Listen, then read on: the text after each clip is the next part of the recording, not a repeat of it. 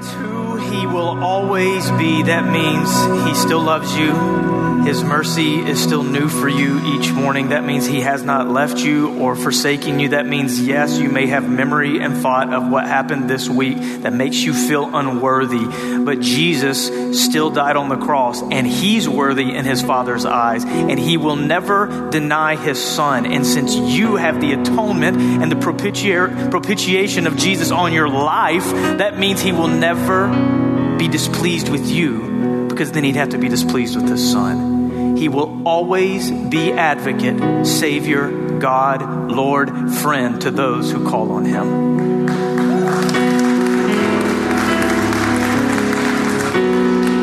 And Satan will always be who he is. He was a liar from the beginning, and evil originated with him. He is the accuser. He will always be there trying to get you to stop believing this but the Spirit's far more powerful than this devil who was defeated in a mighty blow, was sent to his head on the cross when he bruised Jesus' heel. And one day he's going to be thrown into a lake of fire forever. And he will never be able to attack you again. Until then, we look at God and we say, God, help us each and every day. Make it through these attacks and these barrages all the time. And he is faithful to help us weather this storm. So let's go to our God and pray and ask Him to be with us this morning.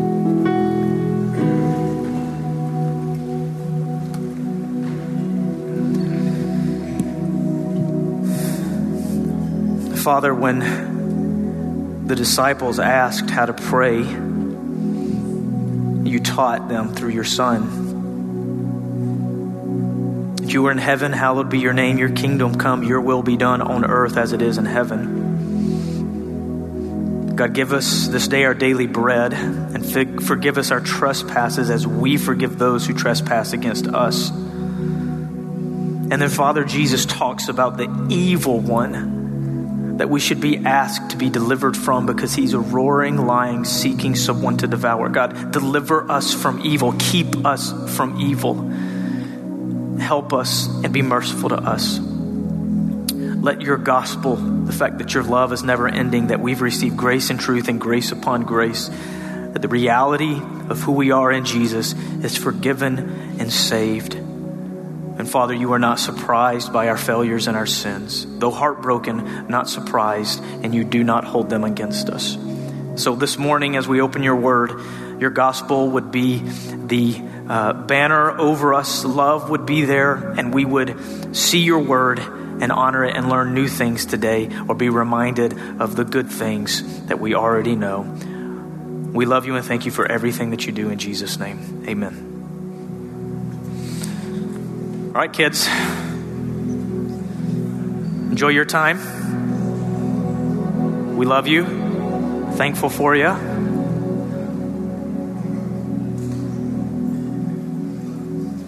Everyone else, take your Bibles open up to 1 Corinthians 14.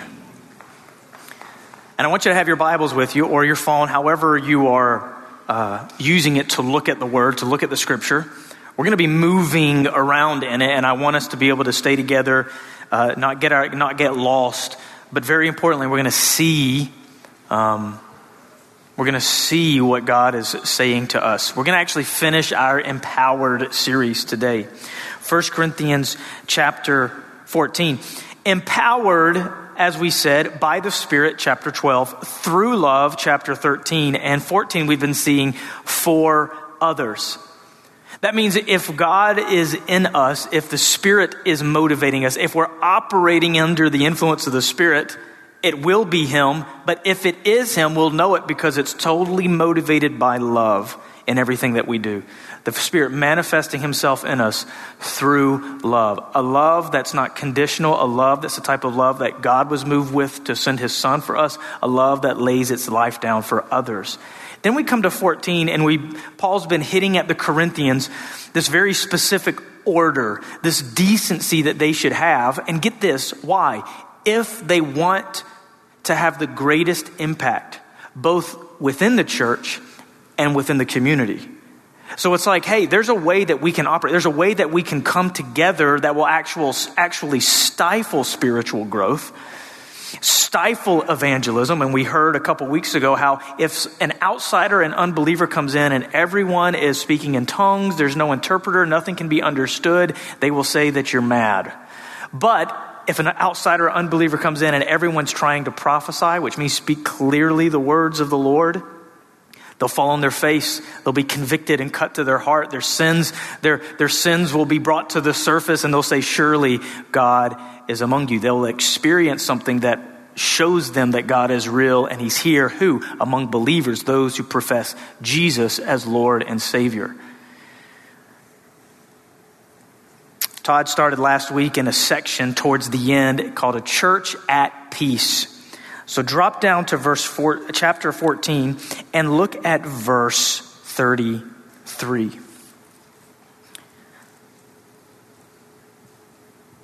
For God is not a God of confusion, but of peace.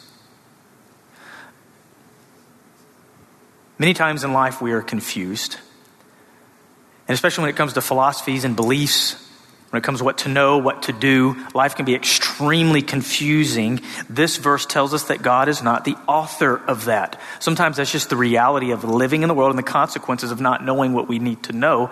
But God is always there trying to steer us to the right place so we can live in peace, knowing, hey, hey, I am following God. I know the truth. Yes, there's chaos around me, but I'm not wondering what's good, what's bad, who's God, who's not God. Was that from God? Was that not from God. That's a state of confusion he doesn't want his people to live in. Paul tells the Ephesians so that you would no longer be tossed to and fro and carried about by every wind of doctrine. Meaning that through the knowledge of Jesus and growing in his word, you've come to a place where you know what the truth is and you're not unsettled by the thousands of voices around you.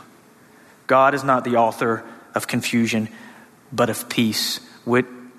And the world only knows about God through his people, through his church. So we've become the ambassadors here, and our gathering should be such that it creates the most impact for each other and for the community. That's where we're at.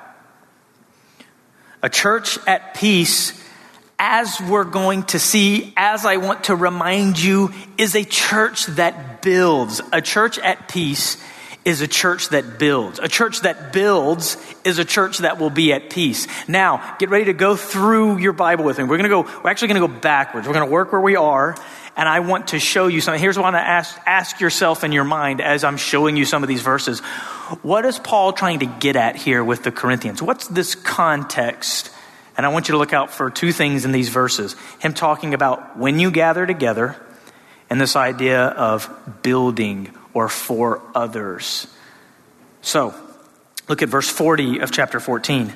He's going to conclude it. But all things should be done decently and in order. Now go backwards. Look at verse 26 of 14.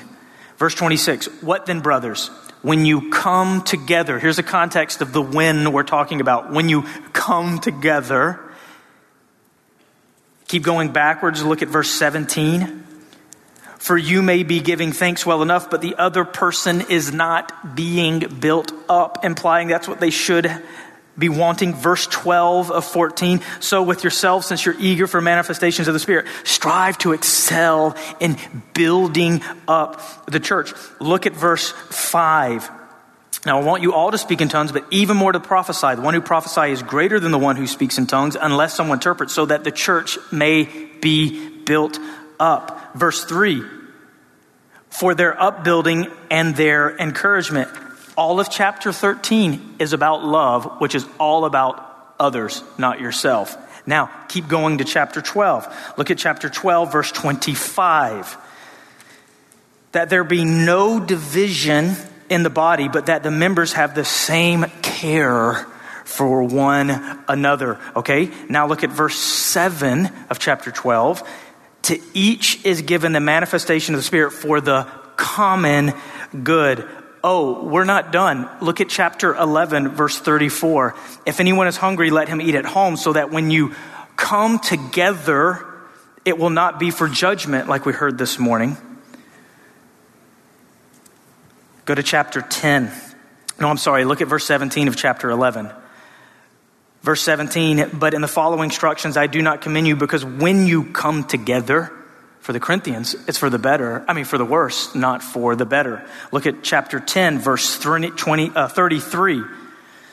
Now, Paul's talking about himself personally in chapter 10 concerning his rights and the freedoms in Christ that he has the right to take part of. Look what he says in verse 33 of chapter 10. Just as I try to please everyone in everything I do, not seeking my own advantage, but that of many, that they may be saved. Look at verse 24 of chapter 10. Let no one seek his own good, but the good of his neighbor. And look at that last word right before verse 24. But not all things build up. All things may be allowed, but it doesn't mean that those things build up. We're striving for the things that build up. Now look at chapter 9. We're almost done. 919. For though I am free from all, I have made myself a servant to all, that I might win the more. Look at verse 14 of chapter 9. I'm sorry, verse 12. If others share this rightful claim on you, do we not even more? Paul saying we have the right to use our rights, but Paul saying we lay them down if they get in the way of people hearing the gospel. Look at verse 13 of chapter 8. Therefore, if food makes my brother stumble, I will never eat meat, lest I make my brother stumble. And then finally, verse 1 of chapter 8. I'm trying to take you back where this whole idea of being built up, where it begins. You got to go all the way back to chapter 8. This is where he started talking about this. Now, concerning food offered to idols, we know that not all possess knowledge. This knowledge puffs up, but love builds up. And if you keep going backwards, you get more of an example of just the selfishness and the self centeredness and the selfish ambition that existed in the Corinthians as their whole life was revolved around getting what they wanted they were actually at division with one another. They were taking each other court, suing one another. It wasn't about the other. It was about their thing and doing their thing. So when we come to chapter 14, it's this, it's this, it's kind of like this concluding thought of him bringing, like, I'm trying to convince my people that if the Spirit's at work in them, their life is last, everybody else is first. And they will do everything motivated by love for the sake of others. And they'll be willing to do anything. Imitate me, church, willing to do anything to see people grow and see people saved outside of sinning, of course. So, a church at peace. What does it take to be a church that builds then? If a church at peace is a church that builds, and a church that builds is a church at peace, and this has been the whole theme, what does it take to be a church that builds? Well, Todd started it last week.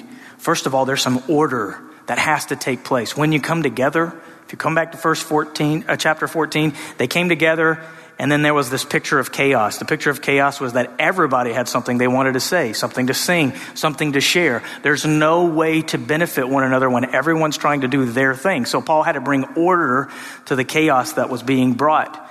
So, it meant that, hey, when it's time to speak, it needs to be clearly spoken. If it can't be understood and it's unintelligible, you must remain silent if you're speaking a different language. When it comes to those who would prophesy, then the others who have something they want to say, they must remain silent so that everyone can benefit. And by the way, if, if there's a lot of people speaking, there's a time where it's time to be silent altogether. Stop sharing so much stuff. Two or three at most, he says. Talks about the order. In order to grow, that means someone must be speaking and the rest must be silent so we can all hear and grow from what's being said. Which brings us to the final points we're going to bring. Brings us to the concluding uh, instructions of decent and in order to be a church that builds, and that brings us, to, brings us to verse 33. Up until this point, there's been some hard things to talk about some difficult things, some things that could even be controversial, but I'm glad to say that it has stopped and the rest of the chapter is very easy and there's no problems or controversy at all. So let's get into it. The women should keep silent in the churches.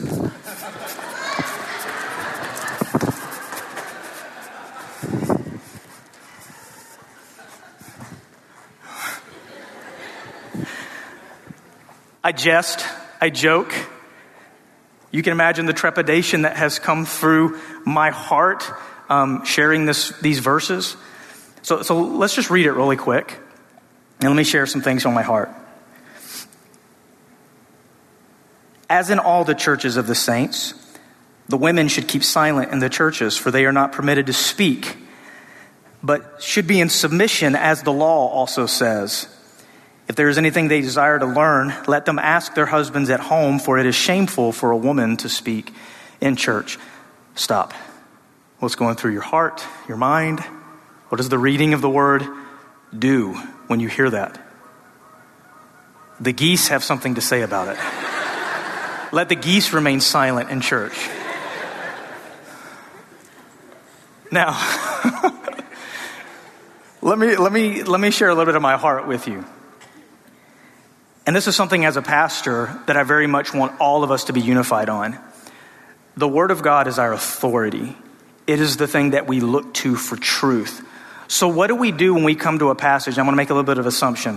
What do we do when we come to a passage that, in the heart of people on planet Earth, maybe the first thought is it, that can't be what it says. It can't mean what it says. So, let me ask us, let's do this. What if it does mean exactly what it says? Would you accept it? Once you can settle in your heart that as you're studying the Word because you're wanting God's way to infiltrate and take over your ways, once you're able to settle in your heart, God can change anything about what I believe if it's His truth. I accept all things. Then you can start studying the Word properly without compromise. But let's use this passage as an example. Let's say you come to this one and you say, that can't be what it says. God wouldn't be good if it meant what it says, so I'm going to study and show people why it doesn't mean what it says. That's false teaching. That's what Peter said about Paul's writing. Hard to understand, but many twist them to their selfish ambi- ambition or through ignorance twist them. When Paul is speaking here, don't forget, he just talked about all the other people who must remain silent during a certain portion of the service, during the learning and the teaching time, so that all could benefit. So there's no distraction, so there's nothing that's happening that's dishonoring God. When he comes to talk to the women, he says this the women should keep silent in the churches, for they are not permitted to speak but should be in submission as the law also says. Church, it means what it says. Now, there's that silence. There's that thought of, oh my goodness, what if the people I worked with heard my pastor say this? What if my family knew I believe this? What, what this is the, what is going on? This can't be. I, I'm, I'm trying to help you out. I understand the, the thoughts because they go through mine as well. But let's understand Scripture because we first believe that God's Word is authority and His ways are best. When He says here, is more about the heart, and He's getting at something deeper. So, the first point I want you to see is what does it take to be a church that builds? It's this women, it involves women who wear God's image with caution and care a church that builds, a church that's successful, a church that's more able to help grow one another and bring people in and people get saved is filled with women who carry and wear the image that God has entrusted them to with great care and caution. If you go back to chapter 11, is when he introduces this idea of submission for the wives. Wives, there should be a sign of submission in the churches because it's important to know that, that the head of every man is Christ and the head of every woman, wife, is her husband. This is a created order. Head being the, the thing that gives you, uh, gives you the direction and the authority. And in the churches, it's important that women are not usurping the authority that God's given to their husband or to the men leadership and bring shame upon the church and manifest the same type of insubordination that the devil did in the heavens before he rebelled. Oh, Jasper, you are stepping in some mud. Oh, let's step in more mud. Why don't we? Turn to with me to 1 Peter chapter 3. 1 Peter chapter 3, Hebrews, James, 1st, 2nd Peter.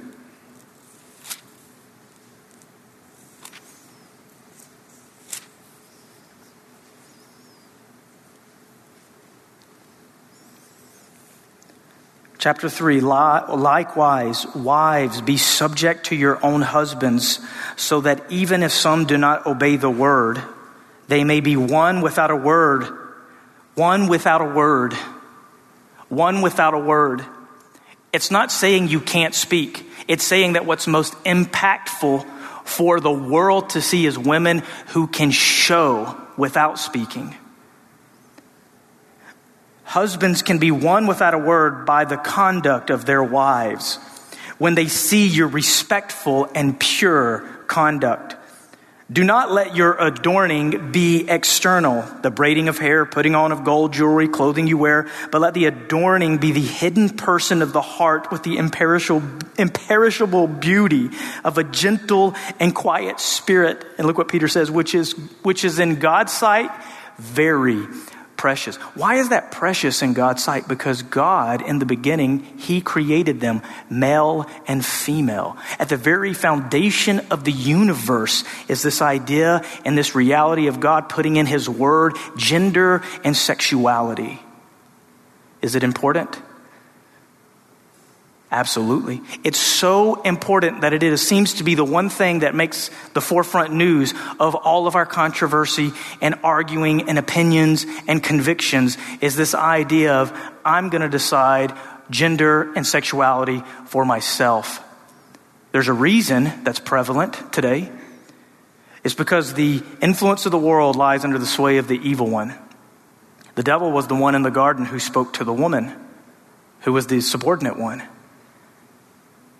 And he taught her how to feel the way he feels about being subordinate. He taught her how to desire her own desires and to make her own decisions. He taught her how to, like Katy Perry says, You're gonna hear me roar. That's not the gospel. That's not the calling upon women from God. God created male and female. He created Adam from the dust. And he said, You're going to be co regent with me. I want you to have dominion over this world, to rule it, to oversee it. I'm even bringing the animals to you, and you're naming them. It's like God's like, Hey, I want you to kind of take over now, Adam, man. You are the head on the planet, so you get responsibility of oversight and authority. That's the part of my image that I've put in you. God, the Trinity, being male. But then what happened? The man is, something's wrong, something's missing. He's lonely. He needs help. And like God made man for him, he then makes woman for man and he puts a deep sleep on. And woman is born forth from man.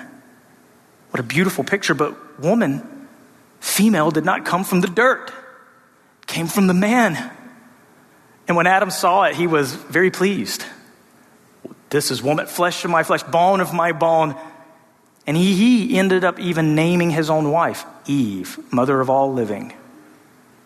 And then God completed his image through not just man, not just woman, but both entrusting to them this powerful image of the creator universe that when they come together as one, husband and wife, they fulfill the picture of the image of God. And we learn from the New Testament, they even show what has been the reason from the very beginning. God created marriage with a symbolic meaning that needs to be known to the world. Christ died for his bride. And marriage is this mysterious picture that has now been revealed through Christ. So, no wonder the enemy, when he looks into the world and he roams through like a roaring lion, he hates the image of God. He wants to destroy the image of God. And he will start with the people who are in the place that he was in, in heaven, in a subordinate role, taking commands from someone he didn't want to take commands from, trying to align his desires with the person, the God that was above him. And he rebelled and was cast to the earth. And then he comes to the woman in the garden. Hey, did God really say? What is he doing? He's coming and casting doubt and deceiving the woman about what God's word is and what God really meant. Did God really say that? So you come to 1 Corinthians 14 and you read what God says about the orderly godliness of structure within the learning part of the service. Did God really say that? It seems the one area that the enemy has won in our society, that he has truly won, is I don't think we can hear the word submission without any of us bristling, as if it's a bad thing. Jesus was subordinate to the Father, his head. Not my will be done, but your will be done. I don't declare my own things to you, Jesus said. I, what he declared to me, I declare to you. And in the garden, you had this perfect relationship of a husband who lived with her, his wife in an understanding way, who led perfectly, who loved her, laid down his life for her. And you had a woman who, whose desire always matched up to her husband's desires. You go to chapter three, everything changed. The fall came. And now, what do women deal with today? In the marriage relationship. It's indicative. You can count on it. Your desire will be contrary to your husband's, and he shall rule over you. That's part of the curse. That's the consequences of the fall. And do we see that in our marriages today? Absolutely. It's hard for my desire as a wife to match up to my husband's because I have things that I want to do, ways that I think it should go, things that I think he should be doing. So you come to the church then and how the church is functioning. And Paul is saying, in the church, it's very important for women to wear that image and show and restore the created order of gender and bear that image of submission willingly. In 1 Corinthians 14, it was a different situation. It's kind of different than what we do. They, they actually would have had time where the men were sitting apart, the women would have been sitting apart, and had been unable, it, it would have been it, unable for a, a woman to ask a question without having to say it out loud for everyone to hear during a time when the men were speaking or someone was speaking. And what would be the result? Maybe she would be going around or above her husband to say that. It would be shameful for the husband. She would be going and usurping authority. Now, let me bring some context. I've talked to you, I've said the clear things. You go to chapter 11 of chapter 14, uh, of chapter 11 of 1 Corinthians, and you see that women are both praying and prophesying in the church. Both praying and prophesying. So when Paul says that a woman, a woman must remain silent in church, it does not mean that she's not praying and she's not even prophesying. It doesn't mean that she's not using her voice and saying things in the right context. But when it comes to the learning and teaching portion of the church, God's desire is that women would learn quietly and submissiveness and bear that image with care. One more passage 1 Timothy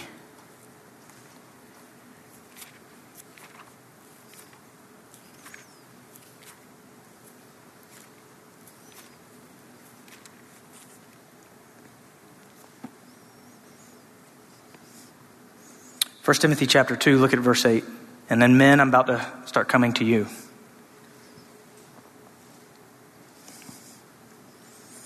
1 Timothy 2 8, I desire that in every place the men should pray, lifting holy hands without anger or quarreling. Likewise, also for the women, they should adorn themselves in respectable apparel with modesty and self control, not with braided hair, gold, pearls, or costly attire but what is proper for women who profess godliness with good works. Let a woman learn quietly with all submissiveness. I do not permit a woman to teach or to exercise authority over a man. Rather, she is to remain quiet. For Adam was formed first, then Eve. Adam was not deceived, but the woman was deceived and became a transgressor. Order in the church service, the part where it's time to learn. Now, listen, I believe that Paul, if he were using us in comparison to the Corinthians, he would look at the Corinthians and he would say, Hey, like Summit, like Summit. We don't really have the, we're, we're not really even having to deal with the issue. No one's interrupting. It would be rude for anyone to interrupt right now because one person is speaking. We do this well. We have order and decency well when it comes to structuring the worship service. I believe Paul would use this as a good example for the Corinthians. 1 Corinthians 14, turn back with me. What does it take to be a church that builds women who wear the image of God with great care and caution, knowing that they are more influential than maybe they realize? In chapter 11, Paul even says the angels, for the sake of the angels, they're watching. Women are curious to angels. Angels are the ones who rebelled. Angels are the one in subordinate positions. It's like God wants his women, his Christian women, to be examples, not just to the community and the church around them, but also to the angels. This is how you do it. Do you hate me yet? God's word is good and pure. It is the good thing for us. It's the thing that guides, is the light to our feet and a, a, a guiding light to our path.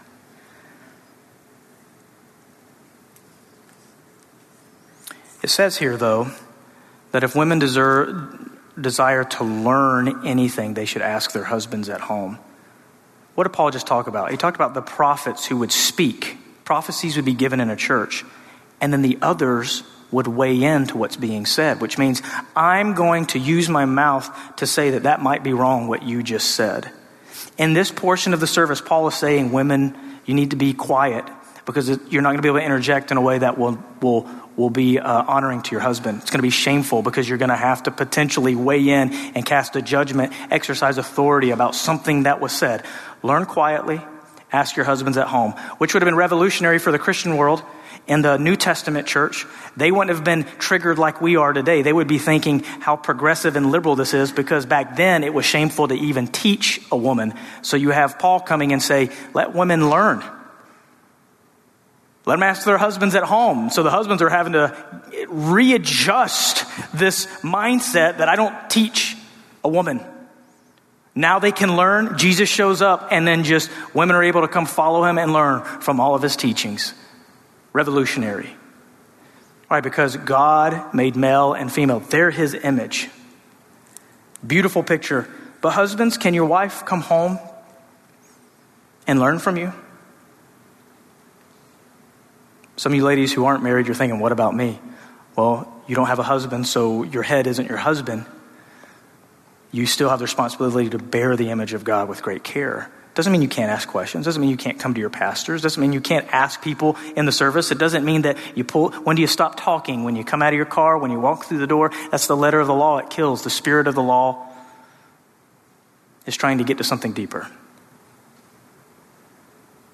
Husbands, can your wives ask you questions? Wives, do you have to go around your husband? Not have to, do you? If you do, not good. You dishonor your head. Husbands, I'm not saying you got to know everything, but I am saying to you, just like God cho- charged with Adam the responsibility to lead, to have authority, and to teach, that responsibility is on you as well. You have got to start somewhere, but start and begin.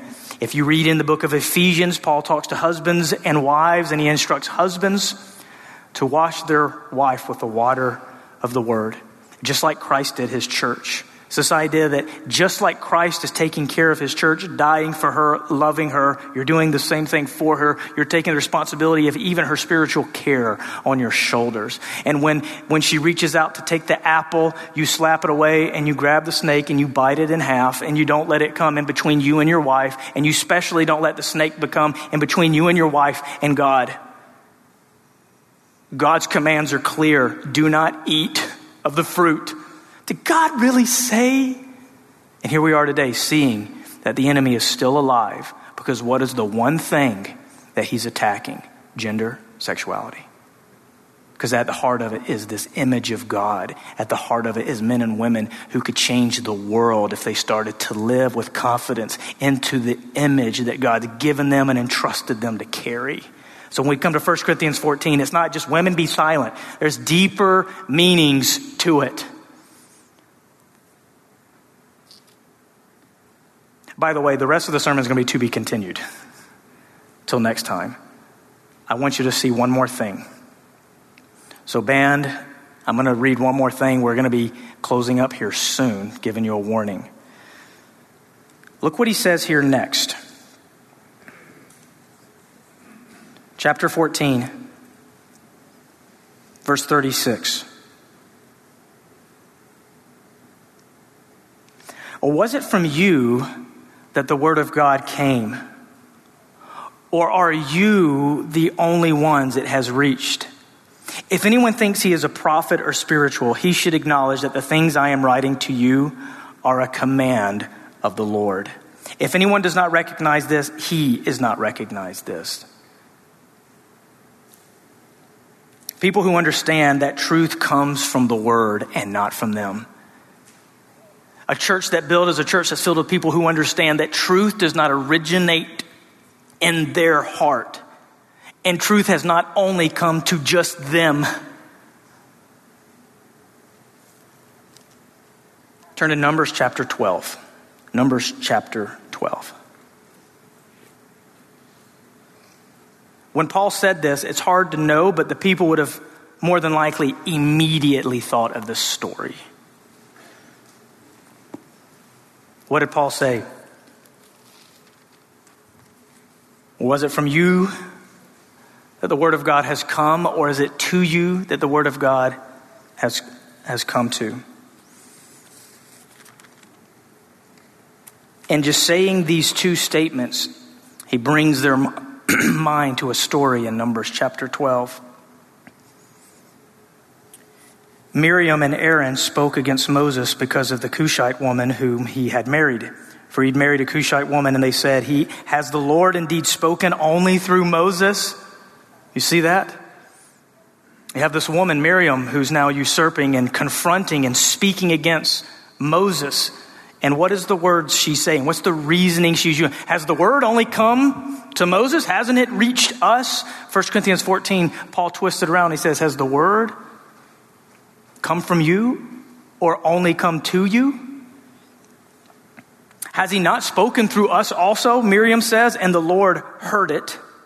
Now the man Moses was very meek more than all the people who were on the face of the earth. And suddenly the Lord said to Moses and to Aaron and to Miriam, Come out, you three, to the tent of meeting. And the three of them came out, and the Lord came down in a pillar of cloud and stood at the entrance of the tent and called Aaron and Miriam. And they both came forward, and he said, Hear my words.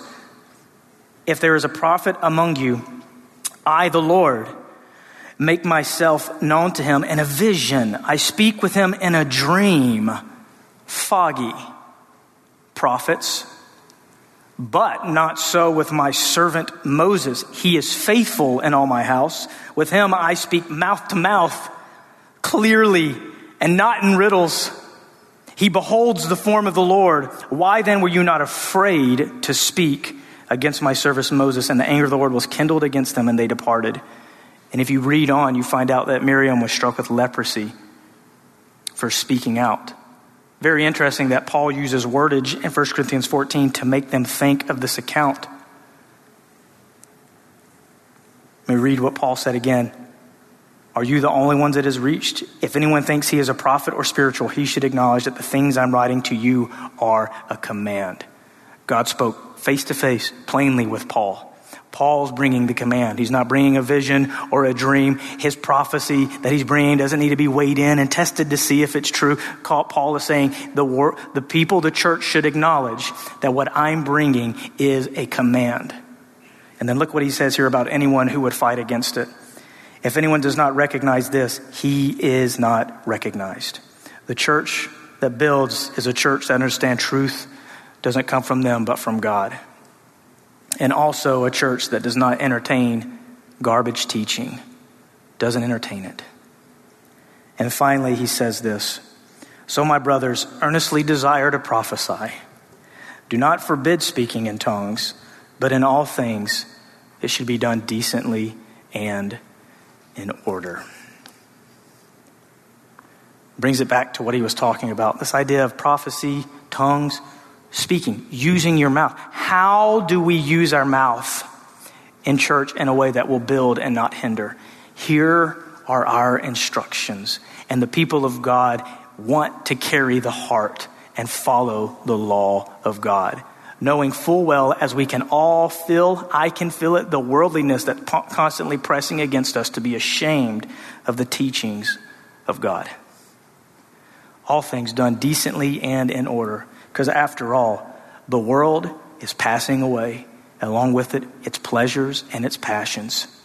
And those who oppose God will be burnt up. And there is a devil and a demonic force that's trying to kill people. His goal is to kill and to destroy and to cause chaos. Look for where the chaos is. You'll see insubordination. You'll see insurrection. You'll see anarchy. And the church is constantly being tempted to be pulled into it with it, confusing it as some type of work for the Lord. We follow Jesus Christ, the Word of God, and we stand on it and we don't apologize for what it says. Let's pray.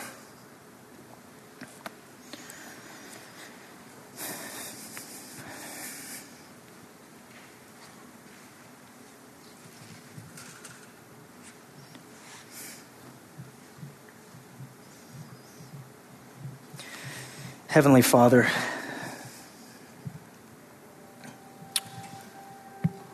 God, you know my heart. You know that I am a imperfect man deserving of death a sinner who has no right to be in your presence, to be saved by you,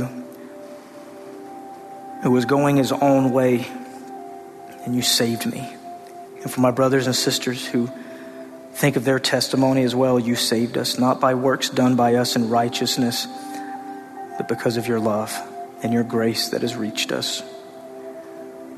Father, we, you already know in our hearts the struggle with a passage like this. Would you be kind to us, patient with us? Would you carry even the one along who's still struggling?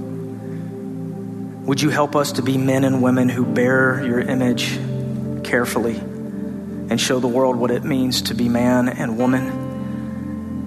And God, through that, you would let the gospel shine as, as we have marriages that finally have reversed the curse and are getting it right. And the world looks on with envy and jealousy and sees light in us. They see in our services light. They see that you're here. They see your presence and they want to be a part of it. God, constantly remind us of this and use us for your purpose. Pray all of this in Jesus' name. Amen.